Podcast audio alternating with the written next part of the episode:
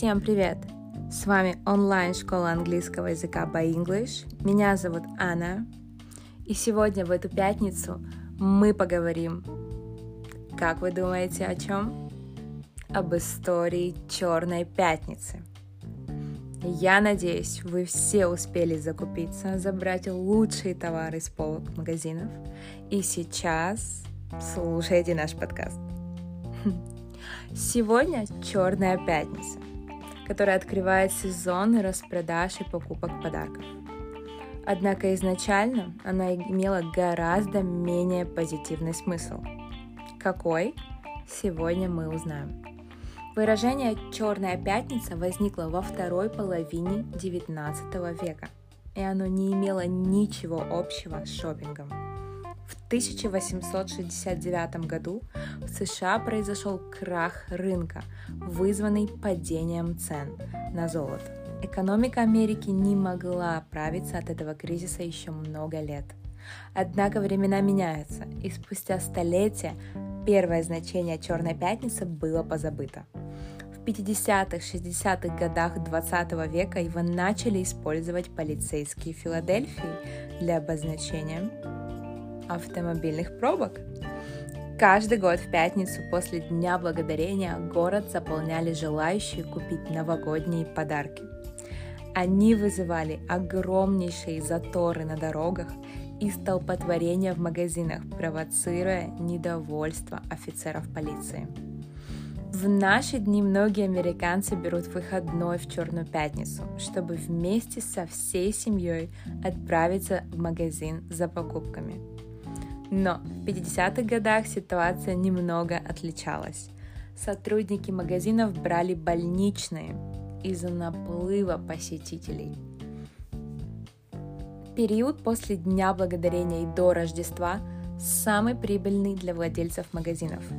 Поэтому еще в 60-х годах прошлого столетия бизнесмены задумались о том, чтобы придать выражению «Черная пятница» новый, более позитивный смысл. В Филадельфии проводились рекламные кампании, которые были нацелены на формирование положительного образа этого события. Лучший день в году, чтобы отправиться за покупками семьей. Так СМИ раньше описывали Черную пятницу. Была даже предпринята попытка переименовать Черную пятницу в Большую пятницу, однако же все попытки не прижились. В настоящее время Черная пятница вышла за границы штата Филадельфия. Похожие акции мы можем увидеть по всему свету. Тем не менее, все еще это событие появляется наиболее масштабно в Соединенных Штатах Америки. Черная пятница даже стала поводом для проведения разнообразных развлекательных событий в США.